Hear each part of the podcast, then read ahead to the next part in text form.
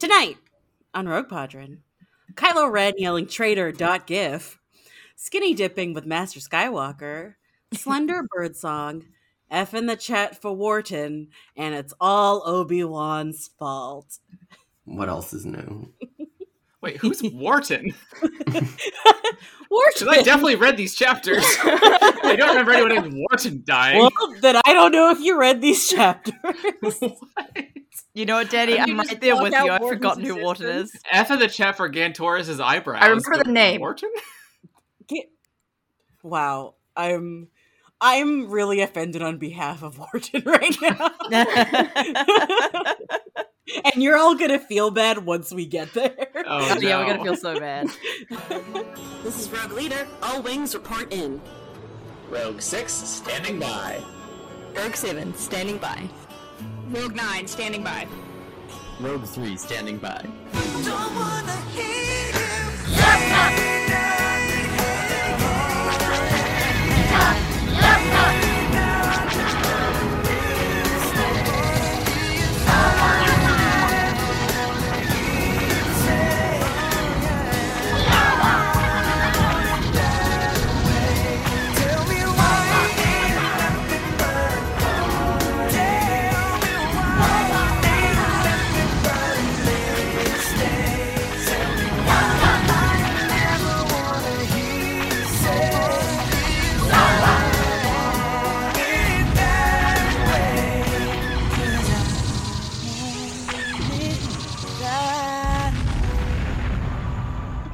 Listeners. Welcome to season 23, mission 2, episode 177 of Rogue Podron. Tonight, we'll be going over Jedi Academy Trilogy Dark Apprentice, chapters 6 through 10 by Kevin J. Anderson. Uh, but before that, here's a quick reminder of your hosts. If Saf Rogue 7 was a type of cheese, she would be goat's cheese because she seems fancy and can get all like dressed up in a bunch of different ways, but she's still accessible because it's like two ninety nine for four ounces at Trader Joe's. What? Oh my god, goat cheese is so expensive here. oh no, Do you just pretty not have goats in New Zealand? Old cheese. We have goats. Gross. They have ghosts, they're all just upside down. no, cheese is like really expensive here. Just like a normal block of cheese is like uh eleven bucks or something. Rip. Um, and we make all the cheese. It comes from us. That's wild. Well, it costs more money to get the milk to go up out of the bladder than, you know, here No, we can just okay, we have we're gravity not- assisted Danny, Okay. Danny, Danny, He- where do you think milk comes from? or udder is what I meant to say. Um, Heath Rogue 3 would be good old cheddar cheese because they can be Yeah. mild or sharp, and there could be a little bit or a lot. Yeah. Yeah. Danny Rogue 6 would be cheese curds because they're a Midwest staple and just so comforting. Aw. And I am also Midwest best deep staple. fried. And finally back in the Midwest after far Yeah. too long. you made Welcome. it back. Just in time to leave again. Oh, Oh. welcome. Ash Rogue 9 would be fresh mozzarella because they're just a little Mhm. bun and I want to hold them and keep them safe um, until I make a pizza. I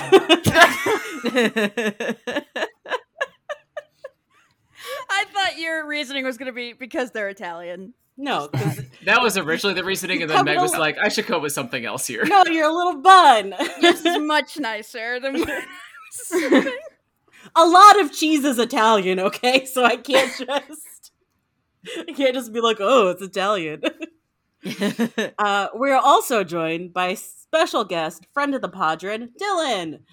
And if Dylan was a cheese, he would be the baked squeaky cheese because when you first see their tweets about Dexter Jettster, you're like, wait, what? oh, but then the more you keep reading slash eating, you're like, oh yeah, this is great.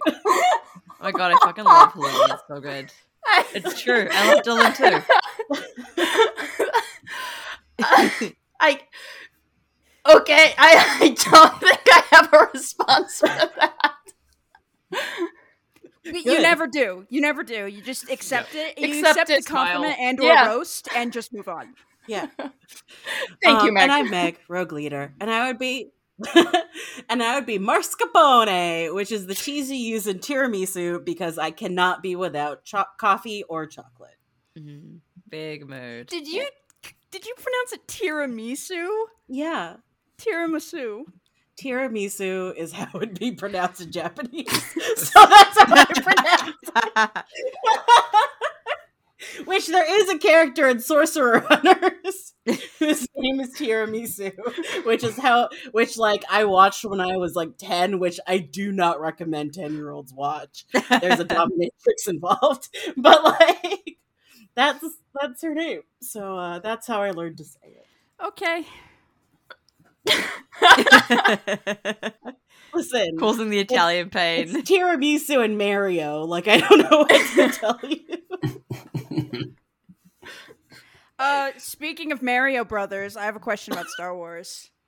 Uh, and my question is, Dylan, Yes. tell us all about Dexter Jettster and Brotherhood. A Star Wars novel by Mike. Just A Star Wars novel by Star Mike Wars novel by. Chang, yes. He's hot. like yes. I mean, tell us something we don't know about Dexter Chester. This is not news. four strong arms to hold you. right, right, but like he okay. I, I I may have had a minor meltdown reading this book. Um, I dra- there were so many drafted tweets because I couldn't say anything because it was an embargo.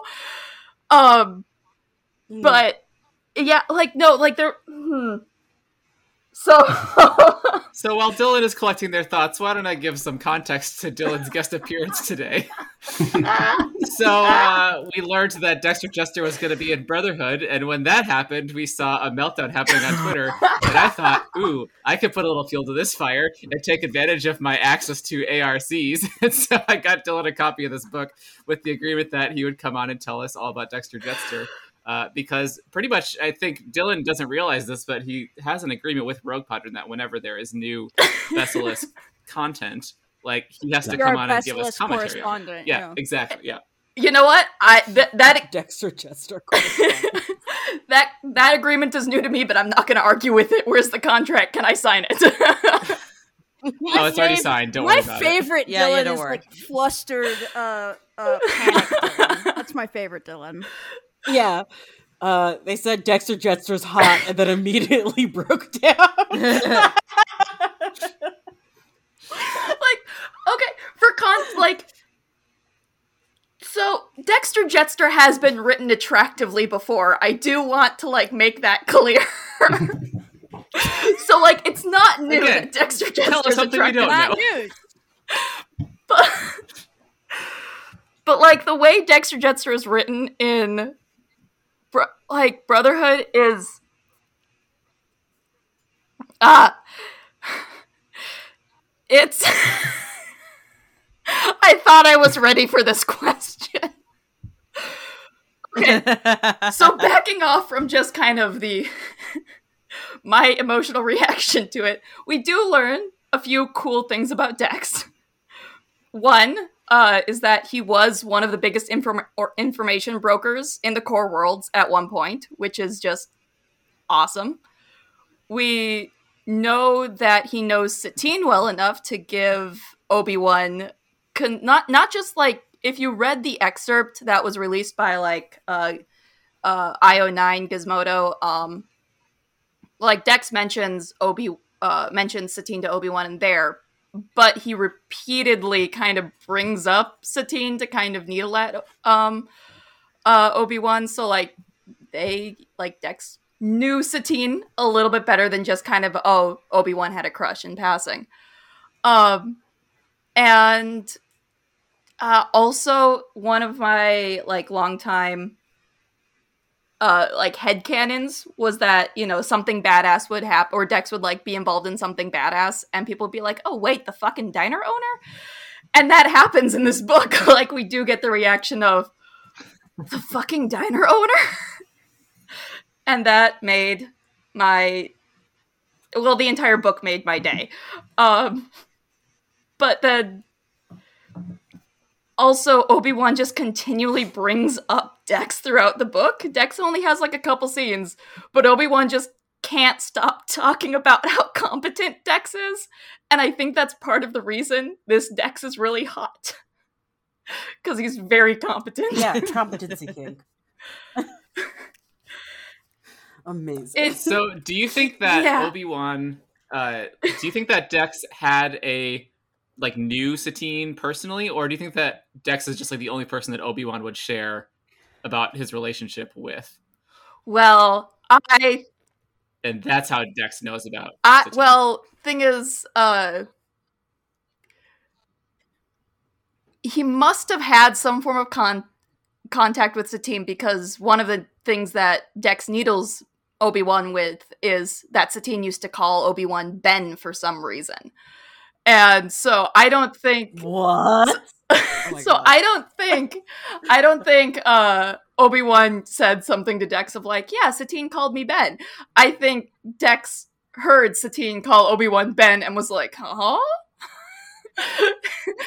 Spill the beans. Okay, that's fair. But name? also, I really like the image of Obi Wan and Dexter Jettster having a slumber party talking about girls late. Yeah, like night. listen, when you have a crush on someone, yeah, you absolutely bring it up to your friends or your padrin, the very cute thing that they that your crush called you.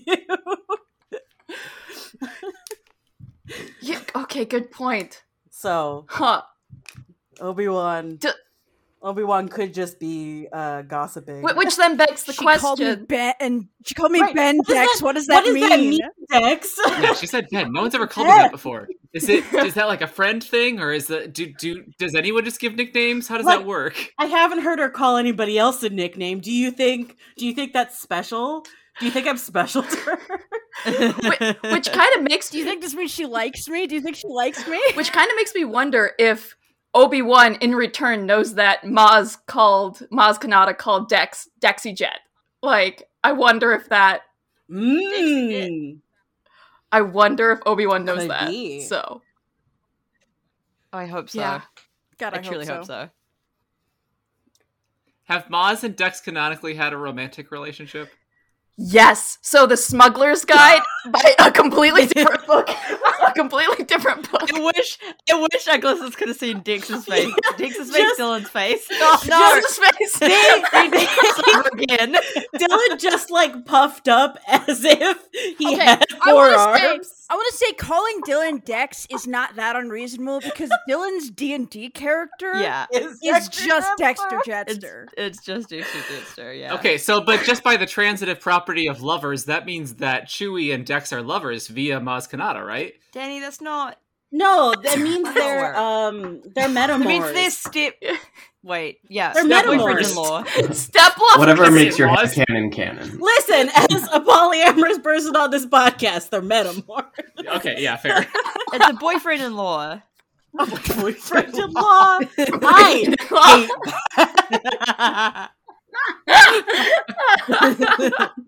I truly hate that. Because then I'm it's like a ranking that on you. system, right? Yeah. Because the one's the real boyfriend and the one's the boyfriend-in-law. No, they're both the boyfriend-in-law to each other. Yeah, like- Mm. Like yeah, it just depends who's referencing who. Yeah, like I I I see Dex as like pan Like, romantic, so sister-in-law I, I think he'd be ways. in to a Wookiee, but like also I don't know if Chewie and Dex know each other or are into does- each other, but That does seem like a weird. That that that does this. I try to imagine that, and it's a weird dynamic. Also, just to be clear, one of it'd be boyfriend-in-law for one of them, but for the other one, it would just be. Why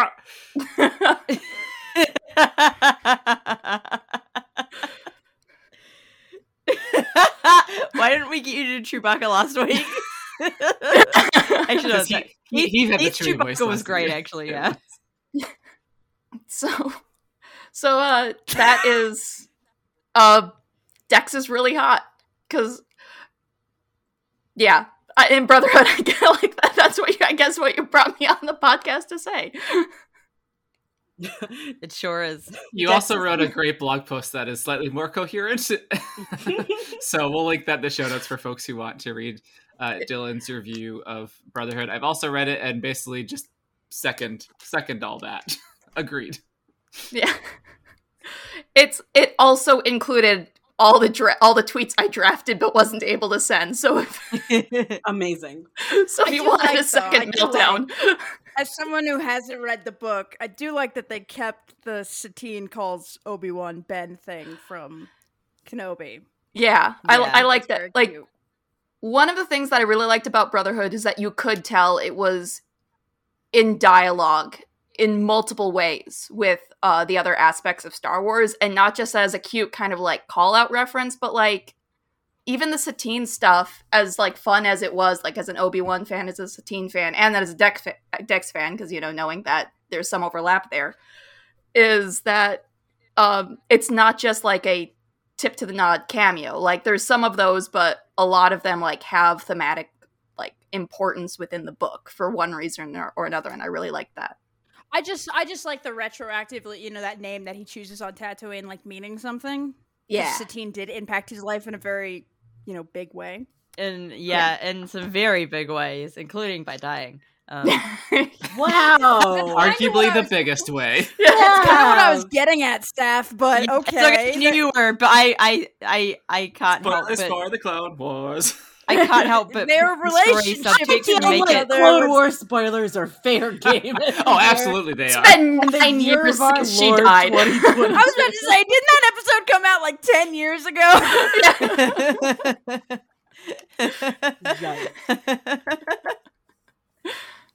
I'm looking up when did Satine die. Let's find out. What? You're gonna get a BBY year. Yeah. Yeah. No, I got, I got a. Uh, she died in 2012, so yeah, 10 years ago. Nice work. Oh, 10 years. I, okay, I thought it was like 2013, but wow. Yeah. No, Uh, how are you celebrating?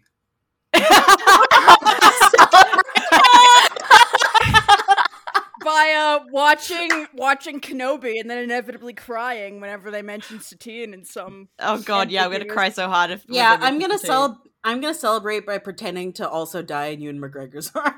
That's what I've always wanted. I'm gonna do a dramatic reenactment. yeah. Of course, like if you die in Ewan McGregor's arms, are you Qui Gon, Satine, or Maul? Because you got choices there. Um, I'm gonna be Satine from Moulin Rouge. No, oh, Yeah. Just die of tuberculosis. Yeah. you know, they happen in the Star Wars sometimes too. Yeah. Space TB. Except it. Tuberculosis. I couldn't say it. Thank you. That's fucked up. I would. I would like it to be known that um, in in one of the games I'm working on at the moment, um, I decided to have Oh, space no. mosquitoes, and I did call them mosquitoes. I- and Why I'm would waiting, you? Choice. waiting for the director or whoever to see that and be like, "No." what if what if they don't say no?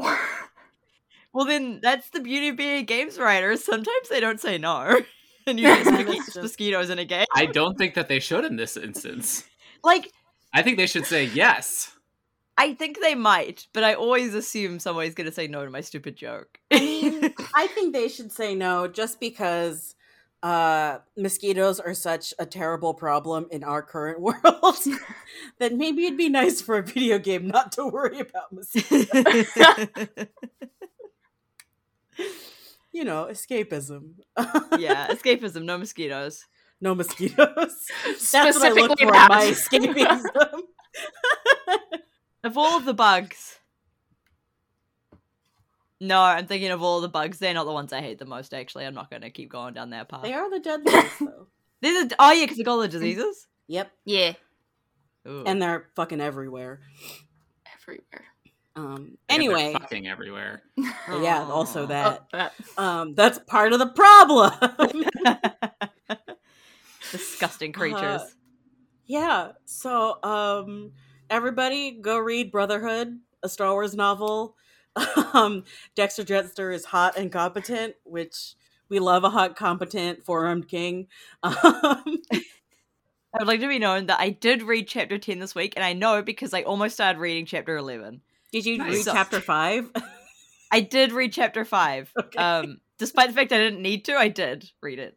wow, I'm so proud of you. All right. So Jedi this chapter opens and it's like Admiral Ackbar's name, and I'm like, "Yay, Admiral Ackbar's alive!" No. Oh no, there are so many fates worse than death. Yeah. Uh, and I quote Admiral Ackbar, staring at the tall steel stone door as if it were a wall blocking the end of his life. He stared unblinking at the designs and scrollwork modeled by the Emperor Palpatine after Sith, after ancient Sith hieroglyphics, and they disturbed him. Yikes. Why are they still using this building when it's got Sith shit Right, all take over the it? doors down. I was more disturbed by the next paragraph when he's like, "I'll pass on the back to thanks." Yeah. Ackbar he refused- preferred to let the painful recuperation remind him of the destruction he had caused on Vortex. Ackbar, that's some emo shit. double yikes. I love an emo boy. So like oof. Um Ackbar, Also- that's not helping anything. isn't it? Also, his remaining injuries seemed insignificant compared to the pain inside him. Ackbar's gonna be putting out like an album real soon here. Ugh. Ackbar's singing screaming infidelity. Can, can Moncals wear eyeliner? Oh my god. they do now. Everyone can wear Um, eyeliner if they try hard Yeah. enough. it's So just that- gotta be waterproof. Yeah, it's got to be waterproof eyeliner, but Yeah. Yeah. That's the triple yikes. Keith, are you working on the emo emo Ackbar?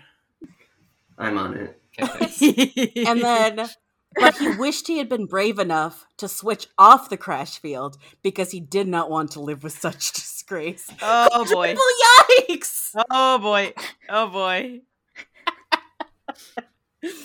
Anyway, Terpfen, uh, Ackbar's head mechanic, comes to keep I just wish that I had died. Anyway, Terpfen is here. Uh, he comes to keep him company while awaiting the verdict of the ruling council. Terpfen had b- also been taken from Calamari and enslaved, as well as endured torture for trying to commit sabotage while under imperial rule. Terpfen has reviewed the surviving data from the crash and delivered his report to the council. He shares with Ackbar that he found nothing wrong with the ship itself, that the crash must have been pilot error. Ackbar had known it all along. Okay, at this point, because once again, Seth love Seth love crash crash airplane crashes, not actual ones. I don't love airplane crashes. I love to read about airplane crashes.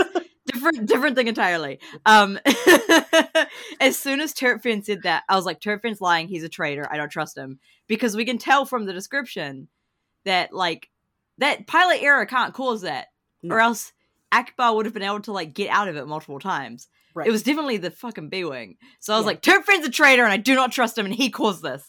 Um, I I'm did not like, call it at this point because I was still too busy going Terp Fen? Terp Fen?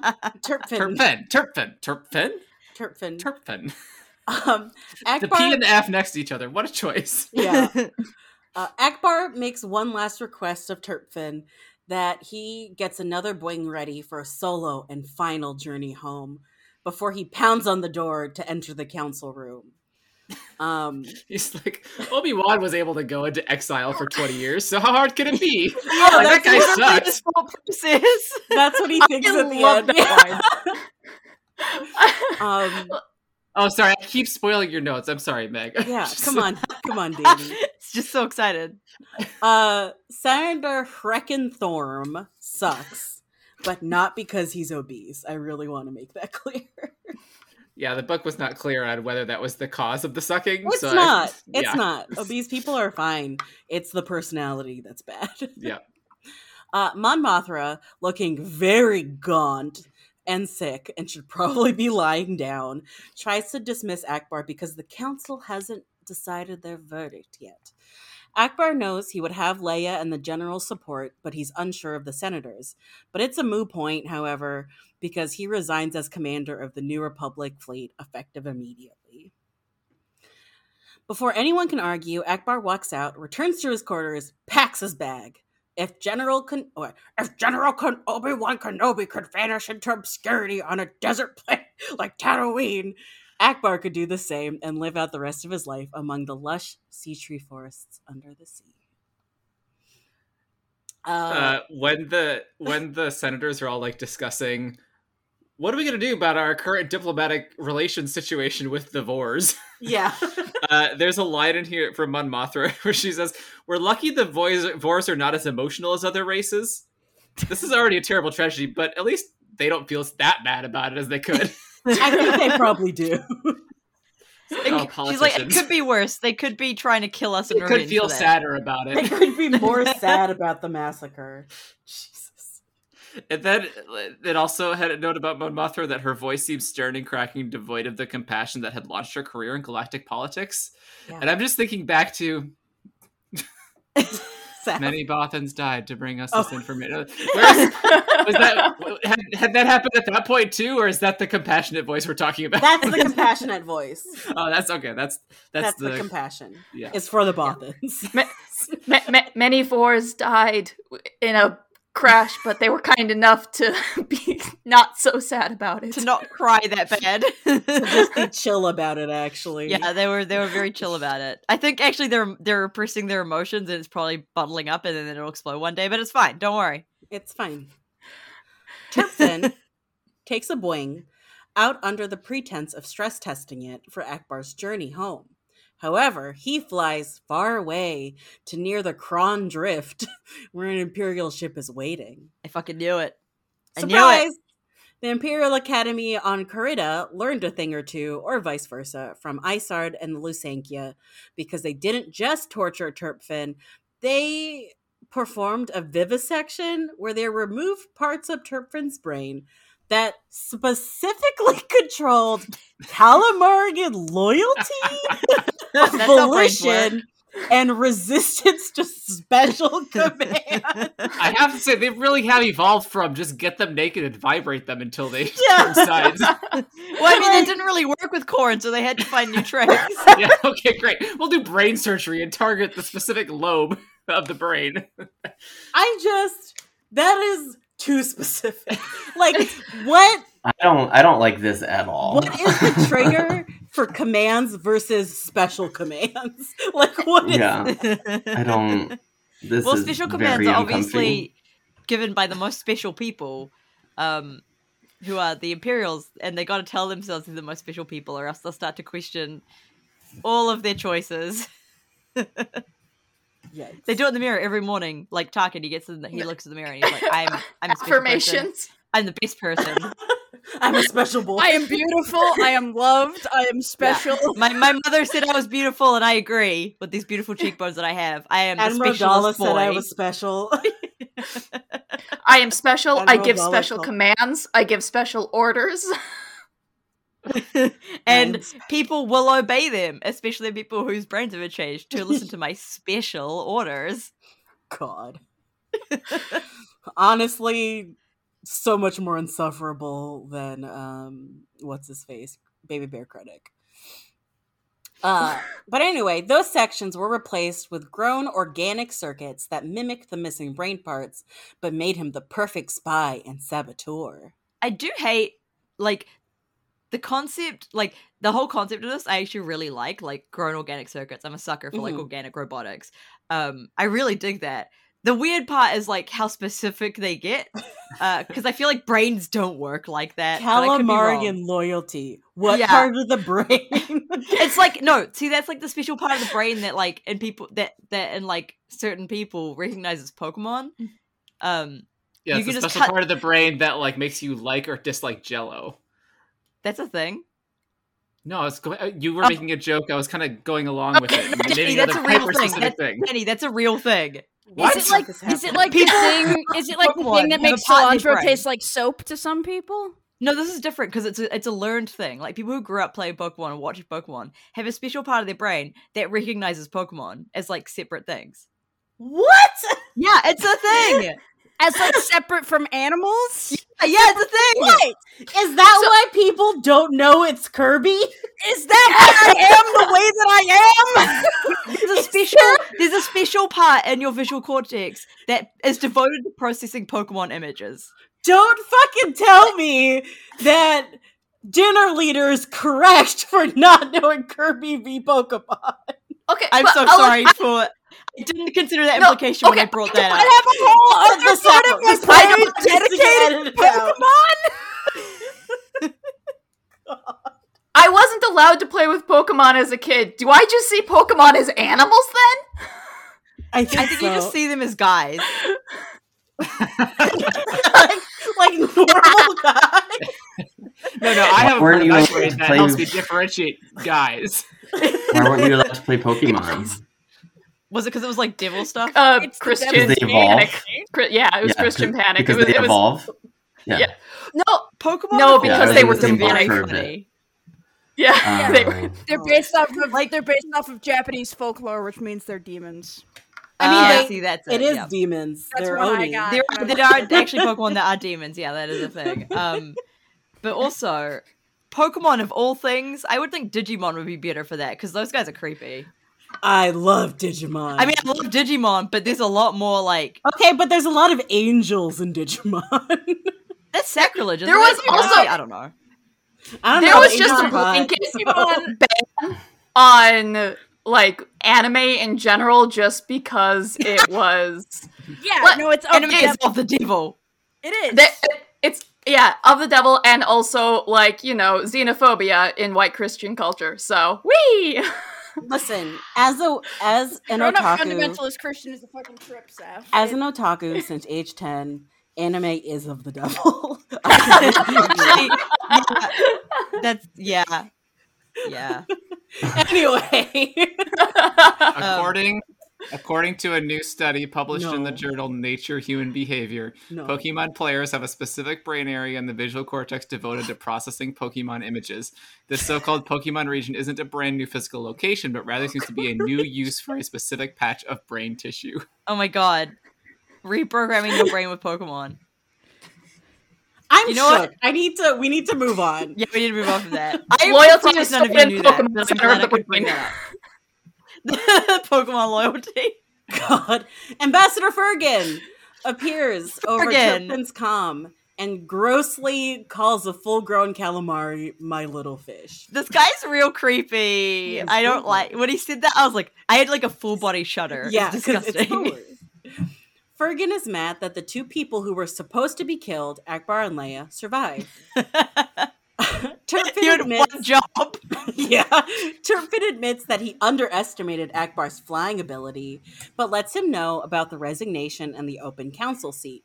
The tragedy probably has a greater impact than a, a simple assassination would. That is true. We get we get a disgraced Ackbar. Yeah, Uh, it's Dead Ackbar, which Uh, feels worse in a lot of ways. I I, mean, mean, I would Ackbar rather feels Ackbar be alive. And a whole lot of Vors that are kind of sort of upset. Yeah. yeah. A little They bit. probably need therapy for that, but they're not gonna. They're not gonna admit it.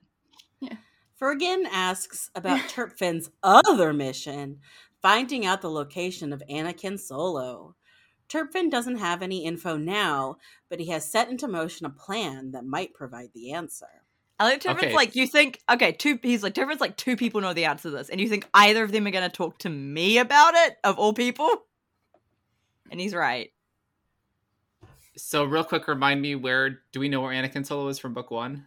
Yeah, Yes. or is this and from all the way back in Dark Empire when they hit him then? No, we we we know, and Luke also mentions it later. Um, Okay. Is that they're they're hidden on the planet um Anoth uh, with Winter, and like that's where the babies were, like all of the three kids were, um, and uh, that's where they continue being. Yeah. And only a couple Yeah, people know where it is. Like Luke But I thought uh, at Han this and point, Leia, Jaina and do they Jacen even know were Well, where it is? Han and Leia do not know where it is. Yeah, I didn't think so. It's just only Luke and Luke and Admiral Ackbar know where the and like Winter know where the where the planet is. And are Yeah. they doing that because they specifically think that someone's out for Anakin, or why are they hiding Anakin? Uh yeah, because No, those are they some hit all the important kids. Yeah, they hit all the kids because this was in like the Heir to the Empire trilogy. Is that like they wanted to take the kids to like make them Dark Force users and stuff. Like remember when the kids were kidnapped in um Crystal what Star. book was it? Crystal Star Crystal Yeah, Star. thanks. When they were kidnapped in Crystal Star. Like Yeah. people want to just do The that. They just want to kids kidnap these kids. get kidnapped all the fucking time. Right. But this is before all those kidnappings. Uh, So we're, they're just gonna like stop hiding them, and then they're gonna get kidnapped down the road. They they tried to kidnap. They tried to kidnap them in I think Heir to the Empire. Like Leia was pregnant with Anakin like during that time. Um I think. I don't know. It's been a while. But anyway, Yeah. yeah, it's because people will try to take them until they're like kind of old enough to try to like understand that they have force powers, which apparently is 2 years old. Um cannot confirm or such- deny. That's that- when the force power understanding portion of the brain develops. That's why it's such. That's why it's such a big deal when Jacen and Jaina come back yeah, after the last in the last book. Got it. yeah. Um, so obviously, Furgan has something to do with Mon Mothma's failing health. Laughing, he orders Terpfen back to Coruscant before anyone can know he's missing. Quintuple yikes. That was just the first chapter, y'all. yep. That Sure was, so much. That was so much. Mhm. Also, I I now want to kill one Mon Calamarian. Yeah. Um, The worst Luke- thing is, like, it's literally not his fault, but there's nothing he can do about it. yeah. Yeah. Yeah. Uh, Luke rounds up his students in the middle of the night, super not weird, and leads them down to the lower levels of the main temple. He stops before a stone wall, and Gantoris remarks that he can see steam. Kam says that he can smell sulfur. Remember, the only description we really have of Kam is that he's old. he's old and used to be a dark sider. Oh, that's fine. I fine. feel like I feel like this passage sums up their relationship perfectly. yeah. I smell sulfur, Kam Solusar said. Good, Luke said. Yeah. That's it. He's like, I'm glad you smell the most obvious thing right now in this room. Tells me everything you need to know about both of them. Luke is one of the worst teachers I've ever seen. Luke is Totally set up like a fog machine for effect, right? Like there's not actual steam here. Yeah. Uh, Luke opens a secret passageway and leads the students through collapsed pillars and more tunnels until they get to an underground mineral spring. After he quickly remarks that this is their destination, Luke extinguishes his glow rod to leave them all in near darkness. I'm so sorry. Um, the exercise, this exercise, will help them concentrate and attune themselves to the force. The water is the perfect temperature, and they will float and drift and reach out and touch the rest of the universe, man. They're getting high in this cave. Getting So high, high. Uh getting into float tanks. Yeah. I had like when I was reading this chapter. When I was reading this chapter, I had like a viscerally bad reaction because this was the moment in I Jedi where I realized I made a mistake Yeah. by picking up the book.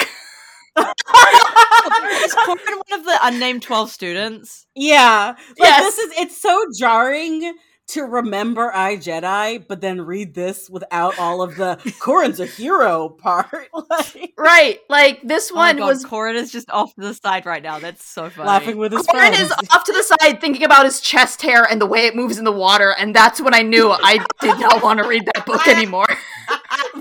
Oh, I never want to think about that ever again. Oh no, I hate that. This just reminds me because I have brainworms always of that bit in The Witcher where like all the the sorceresses go into the water and then The eel room. Eels. The eel room. I, I had a similar, I had a similar moment there as well. I was like, oh, it's like the eel room. I love the eel room. Anyway, it's not for everybody. The eel room is not for everybody. It is really not. So Luke I love that your disrobes. takeaway from that horrifying scene was I love the eel room. What else did you expect? It's me. I don't know what you thought was gonna happen. Um, Luke. So dis- this was written before I Jedi, right? correct. yes. So I love the idea that Mike Stackpole looked at this book and was like, "I know, I'm gonna make one of the unnamed students, Yeah. the, like the main character of my book." Truly. Ugh. Is it- Glup Shitto taking to the taken to the like the worst level possible. Oh, really? It truly is. Corran Just Glupshit Glup- Award. It's Glup Shitto that no one told the, the person to stop. yeah. No one cut out his one second appearance in The Force Awakens. Like the kanji guy club, the kanji club guy gets Yeah. gets an entire movie. That's Yeah. the energy. yeah. But the Kanji Club guy is actually cool. Mm, God, Not if he gets an entire movie. Wait, we're talking about the guy that sees Kanji Club, not the actual Kanji Club. Yeah, the guy Guy who that says, tell Oh, to not him. Club. Screw him. I was like, yeah, I'd, I'd watch a movie about Kanji Club, not the guy who says it. Yeah, not no. the guy, he's a dweeb. not the tell it to Kanji Club guy. Yeah. No, but that's like the monkey's paw. Is that we would we would hear we're getting a movie about Kanji Club, but it's actually just No! that guy like talking about Kanji Club. no. uh, Luke disrobes. Great. level of undressing that makes you comfortable and gets into the water, hearing the rustling of the students doing the same. He tells them the Jedi code that Yoda taught him when, um, and they all repeat it like they're in school because they are in school. Luke doesn't like being Mr. Skywalker, so he tells them that they need to free their minds and travel along the ripples in the Force.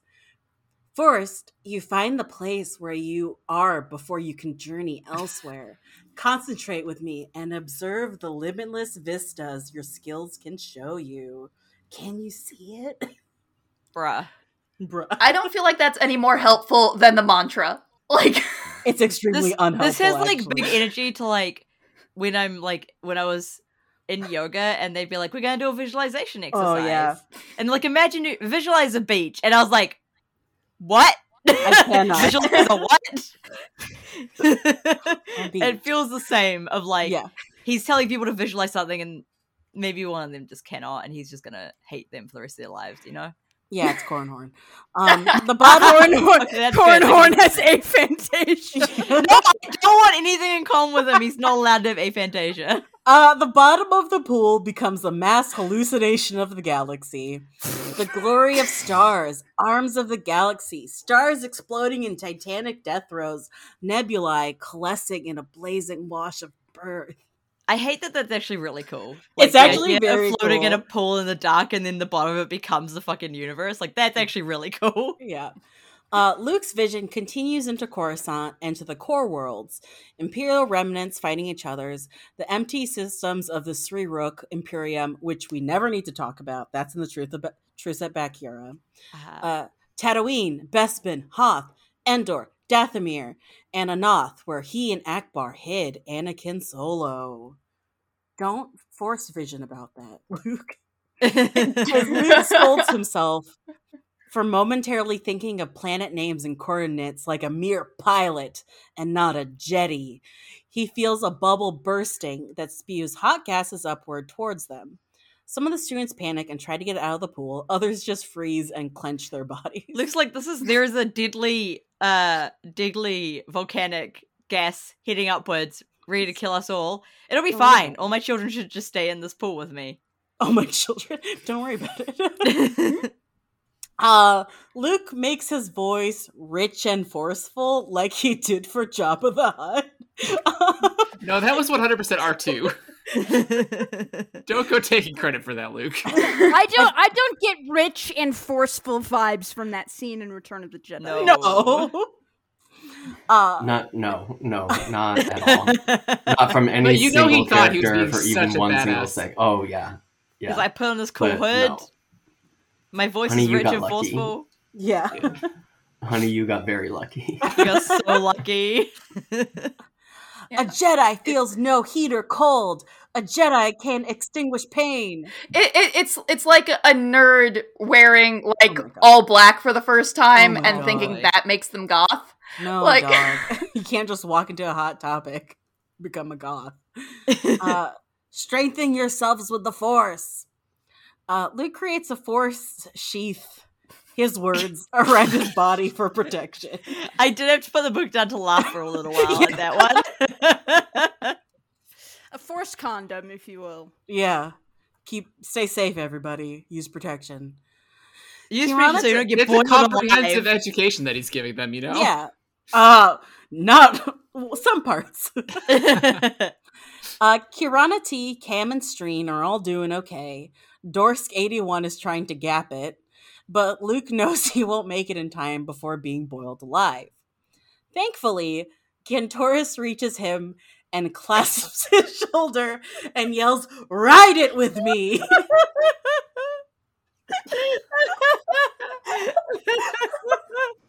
I also had to put down the book to laugh at that. Kevin J. Anderson, I feel like, is the king of accidentally making things very sexual. He's really good at it. There's no way he's doing this on accident. like, you're naked in a hot pool, Right. clasping onto another Trini yelling, Ride it with me. Can, can Kevin J. Anderson write Dexter Jettster, please? um, I also it also worries me that the implication here seems to be that uh Luke wouldn't have saved Serene, not Serene, Dorsk eighty one. Right. Luke was just gonna um Luke was just gonna let him boil. So that sucks, Luke. Um and the they all survive the intense heat and it turns renor- to normal within seconds. Um Luke's like, "Well, that's enough for tonight." the trainees relieved after their first brush with death at the Praxium. It's like what the first week of being at school. And yeah, it's the, been like a fucking Luke week. the teacher them. almost kills them. Yeah, Luke was like, "Look to your right, look to your left. One of you will not survive. Two of you are gonna die." uh, Dorsk eighty one tells Gantoris that next time he'll be stronger. Good for them. Says he knows he will. Good for them. Luke Luke tells Gantoris he did good. Gantoris, in exchange, grimly says that now he knows Luke is not the dark man who haunted his nightmares. I'm glad he figured that out. I just needed you to disrobe in front of me and do some weird naked ritual in the pond. Now I know you're not the weird man. now I know for sure. But, but now now, I'm we're gonna good. new You're free to go. I'm gonna have new nightmares, and you are gonna be the man in them. Yeah. Right, like like how did that how did that have you seen the dark man naked? Like is that that might be how. That might be how I figured it out. Yeah. Uh Luke is X was completely different in my dreams. Right. Luke is rightfully taken aback, but Gantoris doesn't have anything else to share, so he just walks back to his room. All right, Gantoris, you do Yeah. your thing. The next morning, everyone is out in the courtyard practicing force balance stuff. We finally get another named trainee, Tiani, which is probably not how you pronounce it, but how I've pronounced it since I was like 11. So we're going with that. Who is a young minstrel slash historian, aka a bard. Gantoris comes out, showing off his lightsaber and demanding Luke to fight him. Luke is surprised and uncomfortable, but Yep. Gantoris keeps provoking Luke until he agrees to the bout. Luke's like, we just had that great moment last night where you said Were about you- the Dark Man. What's happening me here? I wasn't the Dark Man. Why are you fighting me? Also, Gantoris is like, you're not teaching me fast enough. I know it's only been a week, but you're not been a teaching me fast enough. Jesus, you don't recognize me as a Jedi. Yeah, it's been a fucking week. Yeah, you're still a Jedi student, dumbass. Dude, you Uh, shaved your eyebrows. Calm down. In, in Gantoris' defense, Luke learned to be a Jedi in like a single afternoon, so Uh, well, Gantoris starts out very aggressively, and Luke just responds defensively. He chastises Gantoris that a true Jedi rarely uses a lightsaber to settle a dispute, despite Luke always using a lightsaber to settle a dispute. Mm-hmm. It's better to outthink and outmaneuver, but when forced, haha, a Jedi strikes quickly and decisively. All right, Luke, strike quickly and decisively then. He does not. Gantoris starts. Uh, Gantoris is forced back into the jungles as he tries to defend himself. He stumbles, but then reveals the special extension of his lightsaber, nearly doubling its length. Corin Horn is so jealous right now. Yeah, Mike Stackpole fully stole that. Luke is this is why this is why Corin Horn has a arg- has a rivalry with Gantoris specifically. Yep, mm-hmm. his lightsaber is longer. yeah, they have a real lightsaber measuring contest going on. Oof. Luke is impressed, but also scared, being reminded of when he lost his cool during his fight with Vader in Return of the Jedi. When Luke asks Gantoris how he learned this, he only answers that Luke is not the only teacher of the Jedi way. Luke causes a distraction by spooking a runyip.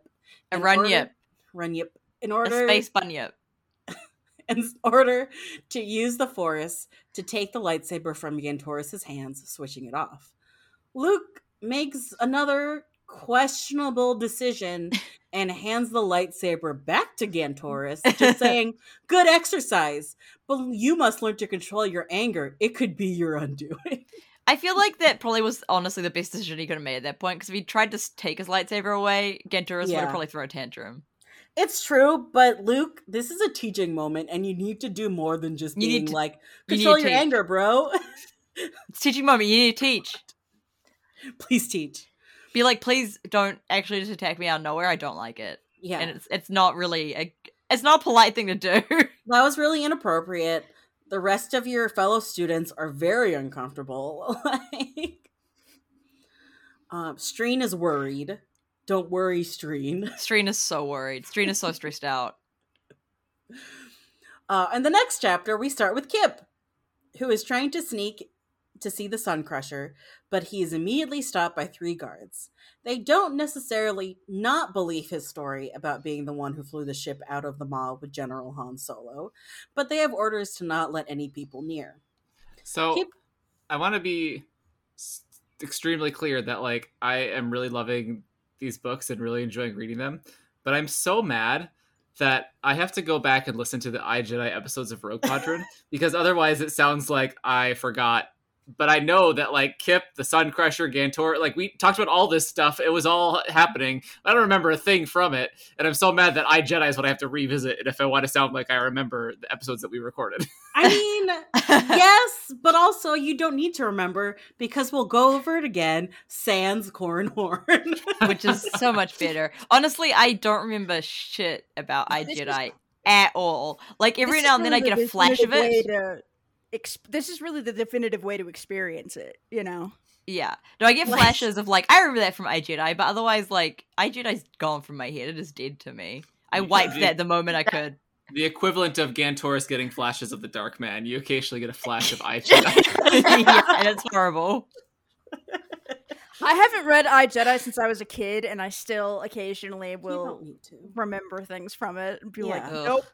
Yeah.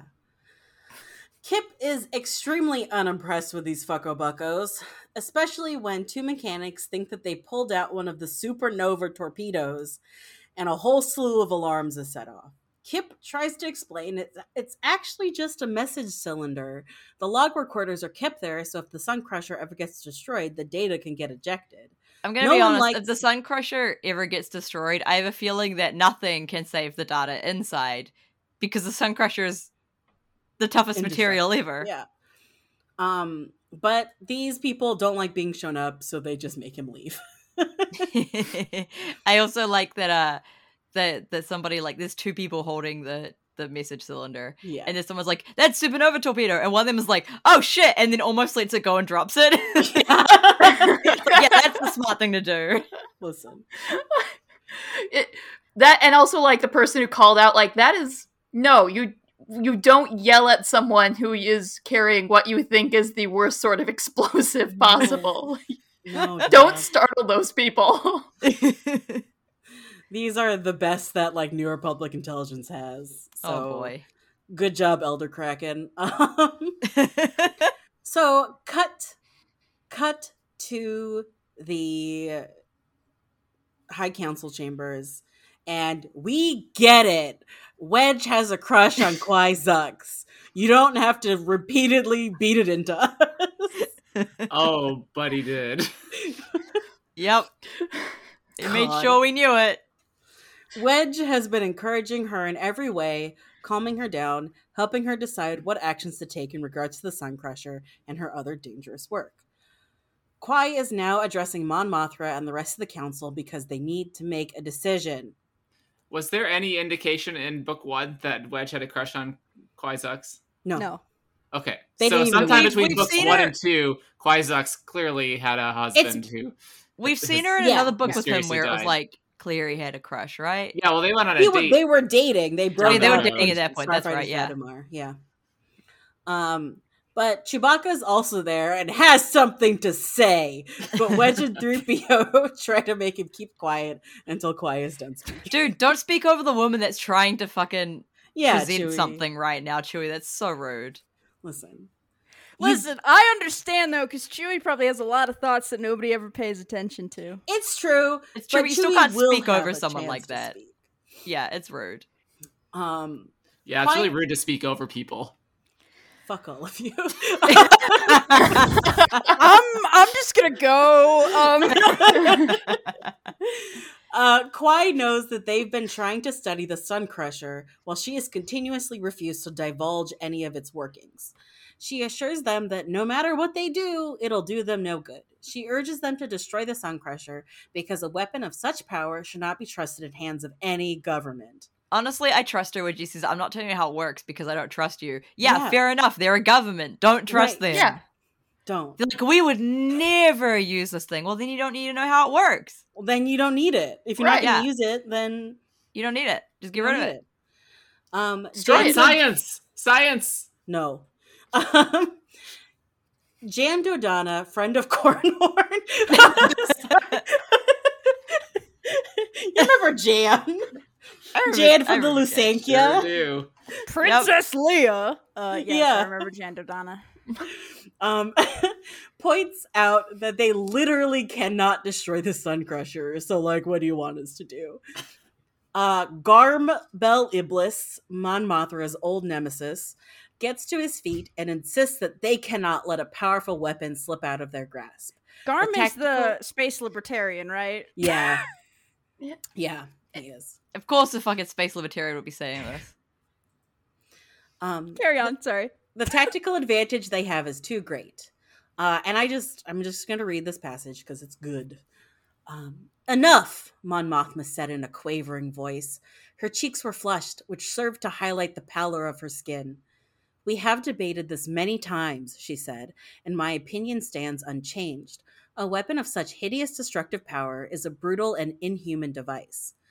The Emperor might have been a monster enough to consider using it, but under no circumstance will the New Republic be party to such barbarism. Barbarianism. Barbarianism. I don't know. Barbarism. You're right. You You're got it.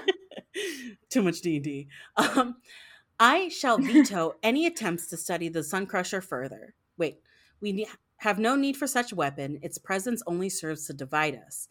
I shall veto any attempts to study the Sun Crusher further, and I will fight to my last breath any of you who suggest using it against any foe, imperial or otherwise. She looked at her military commanders, and Wedge felt intimidated by the anger and sheer conviction of her voice.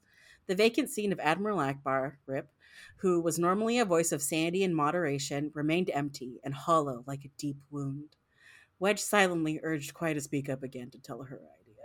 I gotta say, like, I I know that like in the expanded universe, like, there's reasons people don't like Mon Mothma, but everything she does, I'm like, I like her. This is she's right. She's right. I really like Mom Mothma. Um, No, she's consistently correct.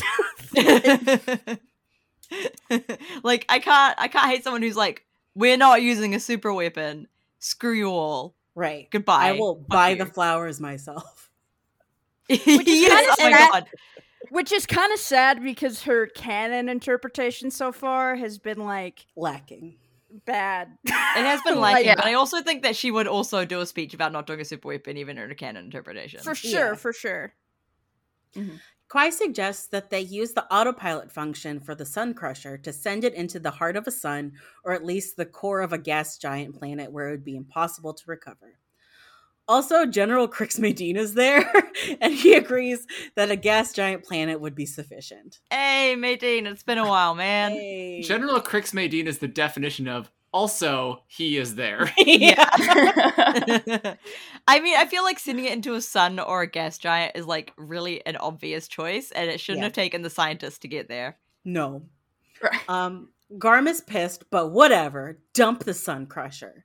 But Fuck there's you, still the threat of the Maw installation and their fully functional Death Star prototype. Now it's Chewbacca's time to talk. Uh, well, C3PO's time to talk. yeah. 3PO does his best to translate Chewbacca's meaning while keeping the tone and wording appropriate. I mean, usually I'd be like, "Fuck that," but also he is talking to a bunch of politicians, and they will not listen if he starts swearing a Yeah. lot. Yeah. Like 3PO is also right here, Yeah. unfortunately. Yeah. The idea that the Republic sending the idea is the Republic should send an expedition into the Maw to save the Wookiee slaves, as well as be an occupational force for the installation. Um, 3PO says Chewbacca thanks you for your time and consideration, and he wishes you to have a pleasant day. And it's so fucking funny. and I just Chewbacca very obviously did not say that. Chewbacca, Chewbacca- does not wish you to have a pleasant day. Chewbacca basically just said, fuck all y'all. yeah. Save the fucking Wookiees. um, surprisingly, the council immediately agrees on this plan, and they need to move quickly to assemble their forces and properly like make a plan. There's nothing like a Death Star to motivate these people. Truly, it's the one thing they understand. Like, oh shit, a big ball in the sky that can blow us up. We got to get rid of that. we know how to deal with that. Uh, Wedge is real frowny about Mon Mothma looking sickly and tired, but keeps a strong, reassuring hand clasped on Qwi's shoulder. Why are none of her friends helping her? They were like, wow, she looks so sick and tired. We'll just leave her to it. It's fine. It's like Get some rest. Your Hey, have you friend- practiced mindfulness? your Like, friend looks you. like like she's got some kind of like disease. Maybe you should help her. Uh, I mean, are Have you you tried sure, but also I would really like Wedge to put a strong, reassuring hand on my shoulder. So Yeah, well, true. he can put that on Moth Mothra's shoulders too. um, ugh, Daala's destroyers survey Dantooine from orbit. They pick up on a small area where new superstructures are being set up, potentially a large transmitting dish and a shield generator. Dala says that they'll destroy the settlement from orbit with their turbolasers and order Kratas to lead a strike force of six AT-ATs even though Dantooine is too remote for an effective demonstration. We get it. You fucked Tarkin. oh, now I Yeah. remember Wharton. Oh no! Yeah, I, I was just realizing, like, I am feeling bad about forgetting where Wharton was you from. should feel bad. no. I'm feeling bad. I'm feeling bad. Yeah. no. Yeah. Um, I just thought this was really beautifully written. Uh, now that he was a hopeful colonist, Wharton got up in time to watch Dantooine's peaceful pastel sunrise. He stretched and stepped outside of his prefab, self erecting home unit, enjoying every moment of dawn. He felt safe. Stop it. He felt Sorry. safe and at peace for the first time in his life. His bones ached, but it was the pleasant soreness from gratifying work. He would never recover completely from his hard life on the tortured world of Eol Sha, but just spending a day without earthquakes or lava flows or scalding geysers made his life happy. I remember reading the Force Awakens like novelization and being like, Kevin J. Anderson's writing is so dry. I don't understand. His dialogue isn't great. But then reading this, I'm like, his Kevin writing. J. Anderson didn't write that. Fuck. What book am I I- thinking of? Alan Dean Foster wrote. Alan. Dean Foster wrote Alan it. Foster. Fuck. Having three names throws me off so bad. That explains a lot. That Yeah, is that challenging for you, Saf? One name, two names is a struggle. Three names is too much. That explains so much about Shadow why I Saf didn't like has that three book. names. Shadow Was that in the book that Franklin Delano Roosevelt wrote? No, that was Death Troopers. That book fucks. Oh, uh, that one was John Quincy Adams. See, you're just all saying the same name over and over again. God. Seth has face blindness. This This ma- name blindness. yeah, aphantasia, but for people with this three makes names. sense. this makes sense why Saf at the beginning called me me Abigail James Dillon Dex. Yeah. Look, it's too many names.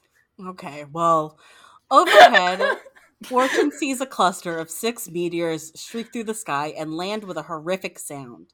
The other colonists come out of their huts to see what's going on, just in time to witness the turbo lasers destroy the abandoned base. Fires start to spread, and that's when the AT-ATs arrive and start firing at the dwellings and at anything that moves. Wharton's wife is vaporized in front of him as she tried to run back into their home to grab something. This is this is fine. Surely this is okay. Surely this is okay. uh, that's that's cool. Seeing your wife vaporized in front of you, it's fine. No, it's not. Uh, Although the few rebellion construction workers that are stationed there managed to take down, well, to temporarily stop one AT-AT with a makeshift ion cannon, the other five immediately destroy them. They keep going, shooting everything down one by one. Wharton doesn't understand why this is happening. Why is the only word that springs to mind. Even the blasted world of Eol Sha had never been as hellish as Dantooine. From within the AT-AT cockpit, Kratas is all business, making sure that there are no surviving dwellings or peoples. When he reports in complete success to Daala, she tells him to get back to the destroyers, that they've had their exercise. Next time, Daala will make her point on a bigger target. She's just destroying literally everything and then leaving so that nobody will know who did it or why. Yeah. Don't you feel bad about forgetting Wharton right now? I do feel really bad about forgetting about Wharton right now, yeah. Yes. Sorry, Wharton. Thank you. I accept that. I accept an apology on behalf of Wharton. Should, On we behalf have, of Wharton. should we have a moment of silence for Wharton? How long does a moment of silence last? About that long. Until one of us can't stop, can't help but talk.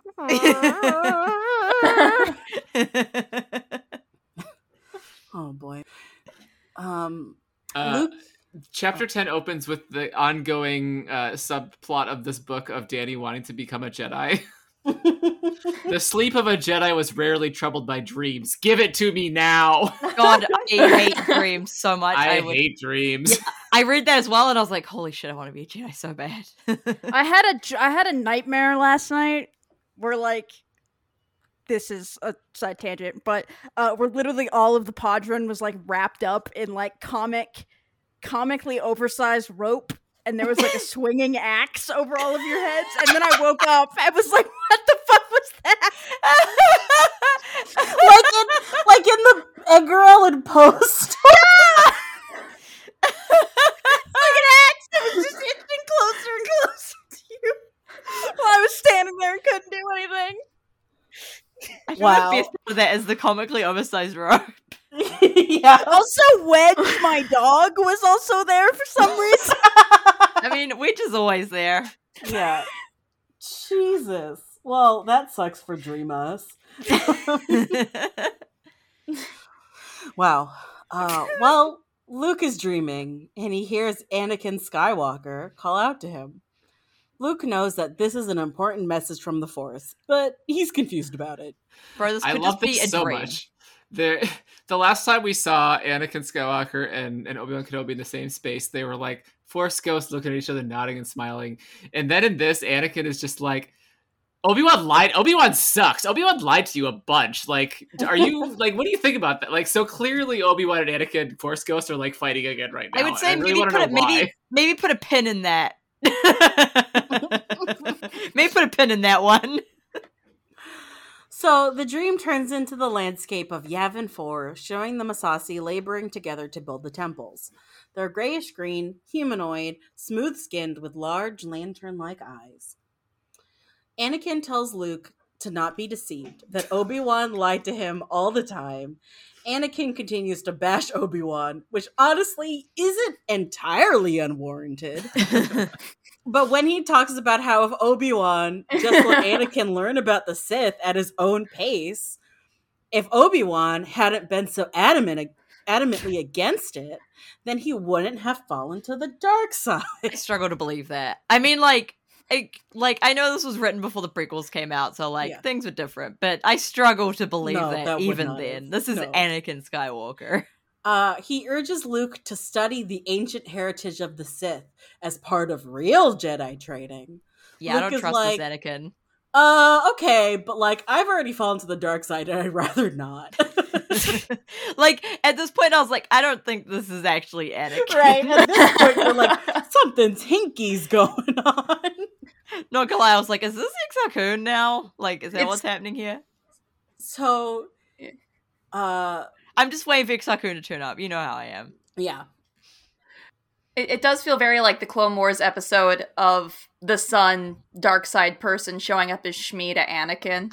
yeah. Yeah, definitely has that energy. Yeah. Anakin goes on to say that Luke deserves the power, that he could wipe out the remnants of the Empire. He could be a benevolent, benevolent ruler of the galaxy. Yep. Use the Force as a tool rather than allowing yourself to be its servant. Oof. I feel like that goes against everything Luke has learned so far. Yeah, at this point, Luke is finally starting to think, hmm, this Anakin's a little sus. the image of him becomes a dark hooded figure. oh, it's exarkunakin No, Fucking it's just, took it's you long enough, thing. Luke. Jesus Christ. The illusion crumbles, and Luke sees the Old Republic raising Yavin 4. The figure doesn't answer when Luke a- asks who, but I think we all know. It's my guy. My guy that I hate. It's him. Ken Yeah. Palpatine. I do hate Ken Palpatine. Who among us? Wait, is it actually Exar Kun? I assume so. Like, Exar Kun's like so. the, the evil I guy kind of that's forget haunting that this Exar temple. Kun is an actual character. Yeah, he you does know, kind of seem like someone that I made a, up boogie- specifically a to hate. boogeyman that Saf made up. Yeah. Hate, you know? Uh, Yeah. Gantoris doesn't want to sleep because he knows the Dark Man will come for him.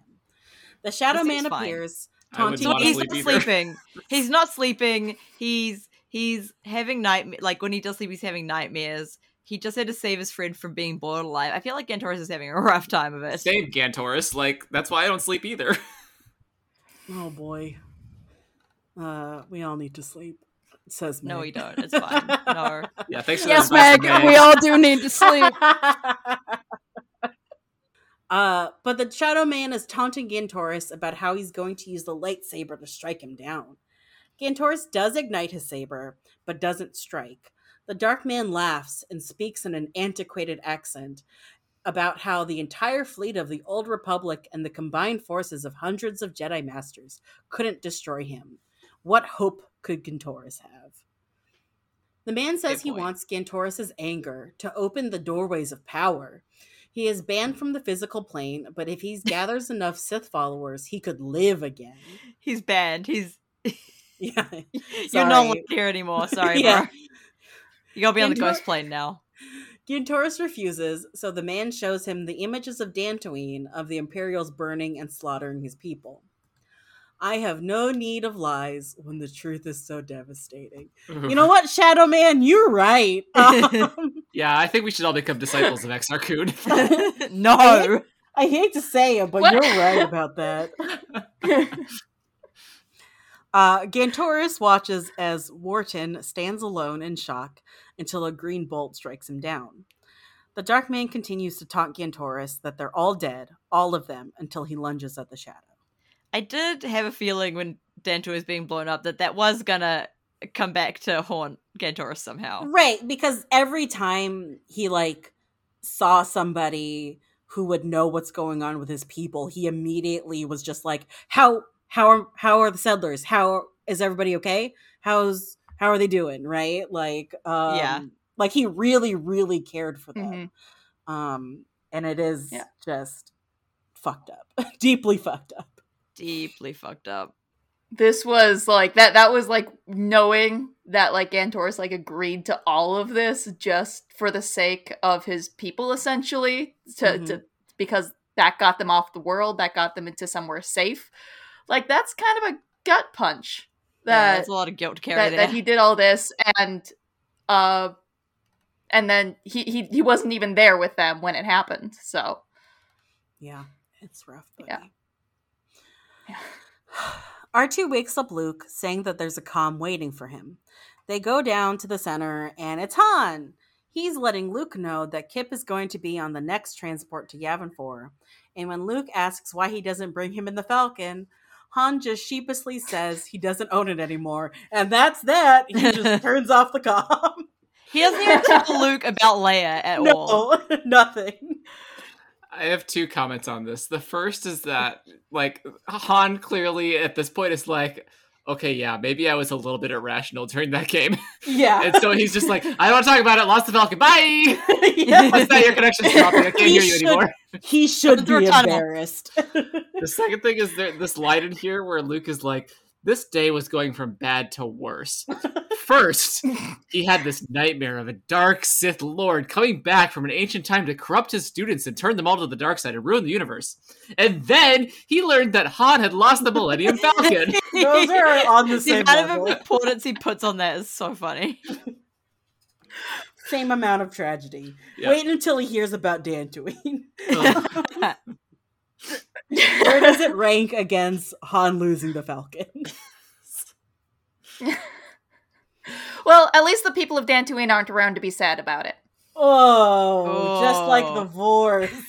I feel I feel like I feel like Han is just teetering ever so closely to the edge of a full on nervous breakdown. Oh, absolutely. and no this one in his life is really like, maybe you should take a couple steps back, buddy.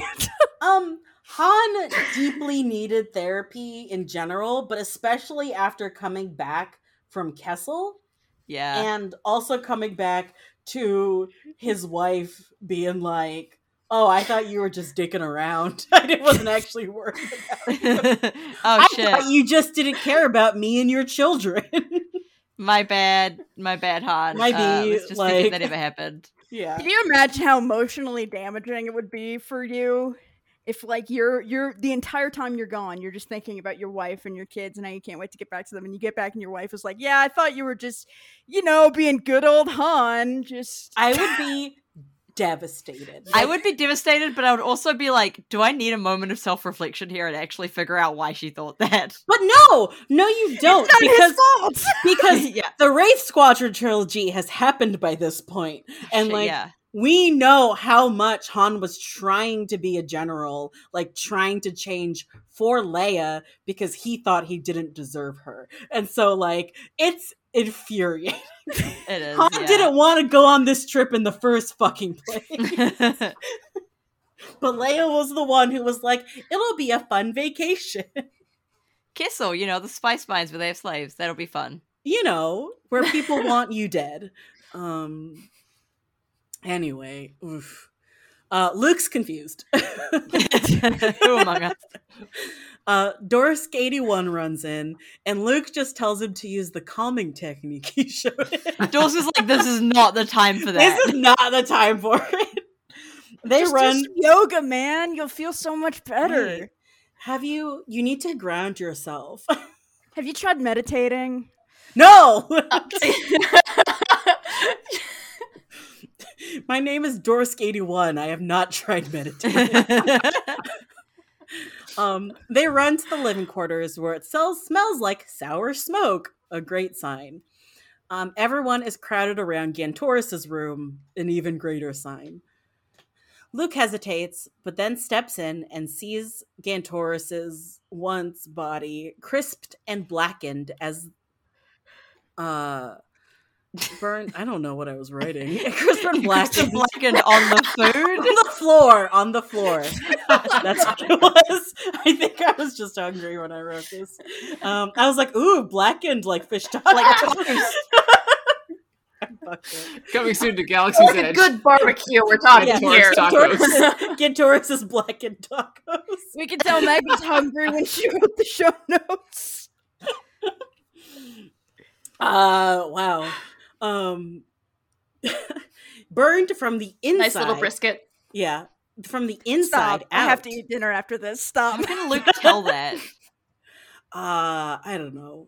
Maybe he took some CSI courses. He's a Jedi. Two very different ends of the spectrum. Uh, his lightsaber is behind his smoldering remains as if he had tried to fight something. See, this was about where I was like, oh, I remember this happening in I Jedi. I remember Yeah, because crispy Corran's like, I gotta detect. um, Oh my god, that's right, yeah. yeah, Luke takes a while to find his voice, but when he does, all he says is, Beware the dark side. What the fuck, Luke? Thanks, What man. the That's really actual helpful. fuck? this is when he decided it's a teachable moment. and is that teaching? Beware the, The dark lesson side. here is beware the dark side. Yeah, we fucking know, dog. so bad. Well, like e- like everyone gives the prequel Jedi shit for not like being emotionally connected with their students, but holy shit, Luke. Luke is a terrible teacher. So Um, bad. I, I, it makes me very sad that even in this universe, people really undervalue the skill of teaching and know that it is Yeah. something that you have to practice Mm. and like learn how to do. You can't just be like, well, I know this thing, so I'm going to teach 12 plus people about it. Like, no, Luke. No. take even one class. This was a mistake, and all your children are gonna go to the dark side. Like, go to Coruscant Community College and take like at least one fucking class. At, at least read up on some pedagogical uh, techniques. Come on, man. right. Like How to uh, right like how to how to teach in a diverse classroom. Like how to diffuse like tough conversations. Like, come on. nope. or even just I love basic the- syllabus. Do they have a syllabus? Do they Yeah, know what they're the going to sylla- be There's taught? no syllabus. No. Luke doesn't know what he's The teaching. He syllabus was in half of you will die. Yeah, Luke wakes up I in the mean, morning. He's like, That's a ah, man's word, at least. The I love was that really across. I love that across canon, Luke is a shitty teacher. That's Yeah. just that's that's a very uh, different energy. You know, you've got trying to teach twelve students at the same time and trying to like fully communicate with the with the whole ass baby, but um, Terrible he's teacher. still really bad at it. In, in contrast, in Brotherhood, we also learned that Dex is a great teacher, and Obi Wan thinks he should have a Padawan. Aw. Dex Wow. would be a That's great such a high Jedi. compliment from Obi Wan. Yeah, it really is. right? Ugh. Tell you, it's a competency kick, kink with this guy. Um, and that He's hot. was that was our five very sad chapters for this week. yeah, they were kind of rough.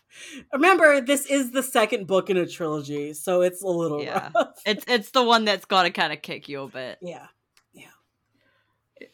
This I I don't read a lot of original trilogy uh era legends. So this was like I never disliked Ackbar, but like seeing Ackbar sad, I'm like, "Oh, this is why people like Ackbar." Ow! You come into this podcast. you come on to Meg Humphrey's podcast, not understanding why people okay. like Ackbar. it wasn't li- it's not like let me try to redeem myself briefly. Good Yeah. luck. Remember why you came out of this podcast too? Just just real quick. yep. I'm realizing that and trying to take things back. It was just I didn't have the context for like I knew people liked him. I didn't think they were weird for liking him. It was just like I did not yet experienced the side Yeah. of Ackbar that people saw that made him like him. Like how many of you have read the Smuggler's Guide and got, you know, fell in love with Dexter Jettster that way? I mean, just Did you just We like don't real get fan to be on us? the high horse. Dexter Jester. so Wow. So, I'm, I'm um, sorry, so Dylan, but was- we don't kind of gatekeep. like this- We, we don't gatekeep. here. right. I think you're gonna have to go. okay. No, I'm kidding. so this was this was the equivalent of me reading like you know a good Dex novel of being like, oh, I get I get it now. Yeah, yeah, Yeah. yeah, yeah. Have I dug myself out of the hole? Yeah, uh they do a disservice. they do a disservice of Ackbar in canon. I do agree with that. And so if you haven't read like the original trilogy era stuff, um you don't get to see where Ackbar shines. Yeah, that's true. Yeah. that's actually really true.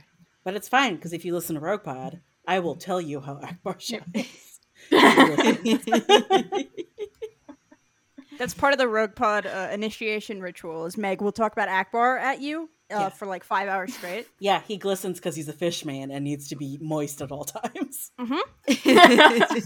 Speaking of I've being learned so moist at all times. sorry, I, I have you to were just snatch waiting that. for the Yeah, right moment there. it. I Yeah, have dude. to I have to take that transition when I get it. Speaking of being moist at all times, let's do listener responses. uh, last week we asked, "What is your favorite Star Wars Olympic sport?" We answered this, right? We, We did. did answer this, yeah. Did Uh, Dylan, do you want to read your answer? Yeah, let me pull it up. I don't remember what I said. Dylan doesn't have the show. While Dylan Wow. looks that answer up, Ben Warman said, "My answer is the Star Wars equivalent of ping pong, a sport that has thus far gone unrepresented in universe, but would be a spectacle. Imagine a game between a Wookiee and a Besalisk, both hitting the ball as hard as they could across a table that's comically small comparatively. This Yeah, I is can a dig that. great. How did Ben know? How did Ben know us talking about the Chewie, Chewie Dexter Yeah. Jettster potential romance dynamic? Are they And- rivals to lovers? Rivals to lovers, oh, Olympic shit. ping pong AU. Yeah. I do not want. I do now want to see two Zillo beasts playing ping pong. Holy shit. There is no oh. table big enough. Table. I want to see. They see. use I like wanna a city block. No, Yeah. they use the they use the Oh tiny my tables they too. use the table. the same they still use the the same table, yeah. It's gotta be the same table. They use the I want to see two same table, Yarael but they have to be far apart. So far. I want to see two Yarael poofs hitting it with their heads. All right, all right, here we That's go. an excellent image. Here we go. All right. It wouldn't be an episode of Rogue Podron if we didn't get to Yarael Poof's neck at some point. I'm surprised it took us this long. Vile. Uh, Dylan. uh, so I answered boxing uh, because of the sheer number of limbs involved would be just chaos.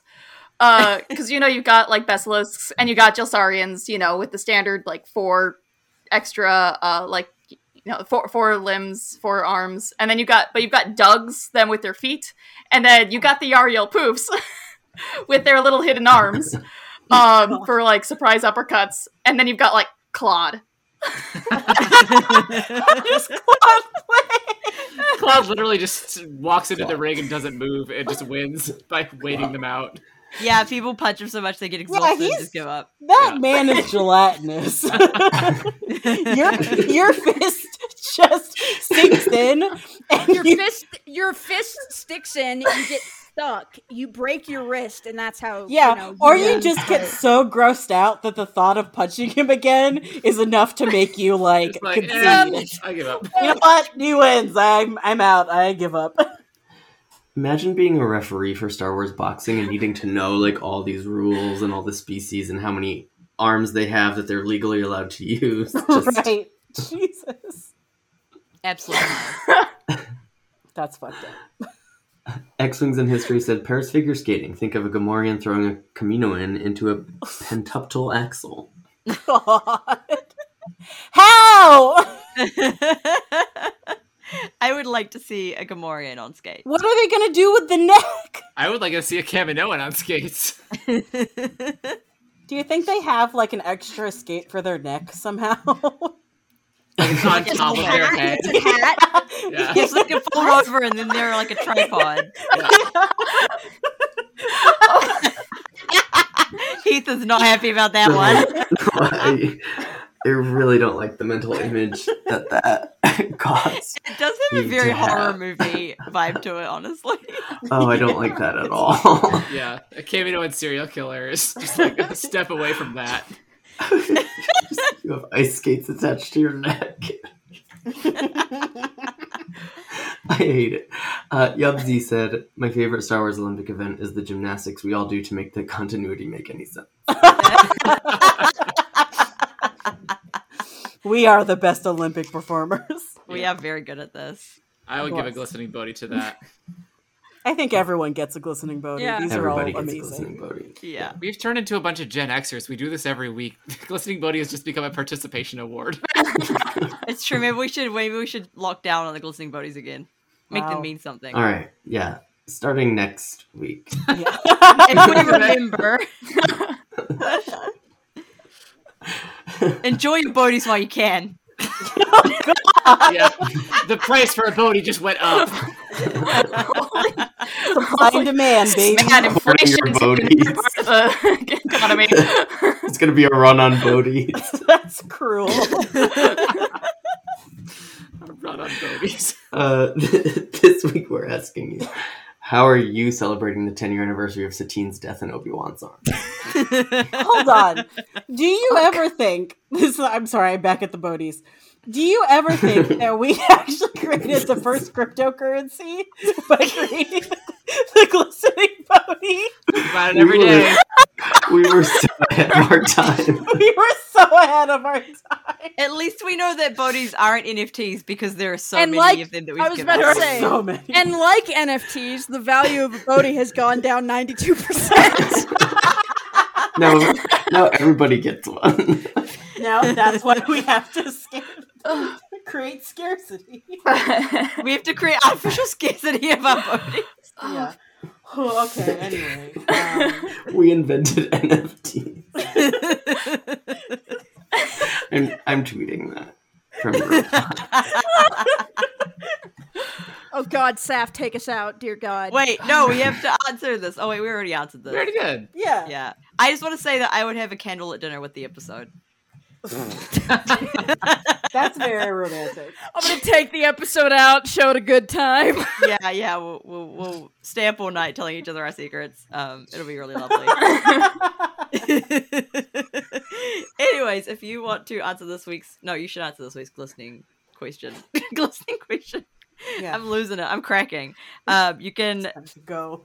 you can do it on Twitter at Rogue RoguePodron. Our email is roguepodron at gmail.com. Our website is roguepodron.com. Uh, I don't have a funny Patreon thing this week, so just subscribe to our Patreon. just fucking do it. Do it. Um, because at some point we have to watch Cats, and that's really funny. Also, at some point we have to make me watch Empire Strikes Back, and that's even funnier. Um, or else I'm literally never going to watch it. This is the only way. Uh, and you can listen to us on any of your favorite podcatchers. You can review us on iTunes. You should review us on iTunes. You can review us on Spotify, and you should do that as well. Uh, have some fun with it. It's a good time. It only takes you a couple minutes. Please do it. We need the stars because we're really we're really hungry, especially We're after talking about crispy tacos. Yeah, sorry. Everybody go get your Glen your Gantoris uh blackened tacos. That's so fucked up. Next time on Rogue Podron, the Jedi Academy trilogy, Book Two, Dark Apprentice, chapters eleven through fifteen. And with that, oh, uh, thanks for joining us, Dylan. Uh, yeah, Dylan, where, where can people find you? Just definitely an afterthought after I said that shit about Ackbar. yeah, extremely planned.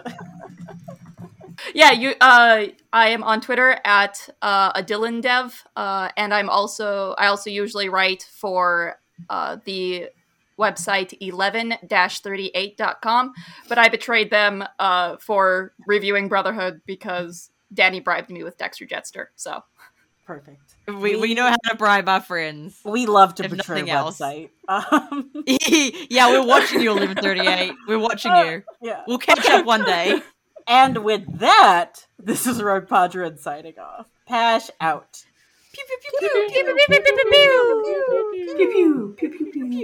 Oh yeah. You need to do a more aggressive pew than that, Dylan. You got you got to get into it. You got to really pew with your whole heart. Pew pew pew. Hell yeah. Pew pew pew.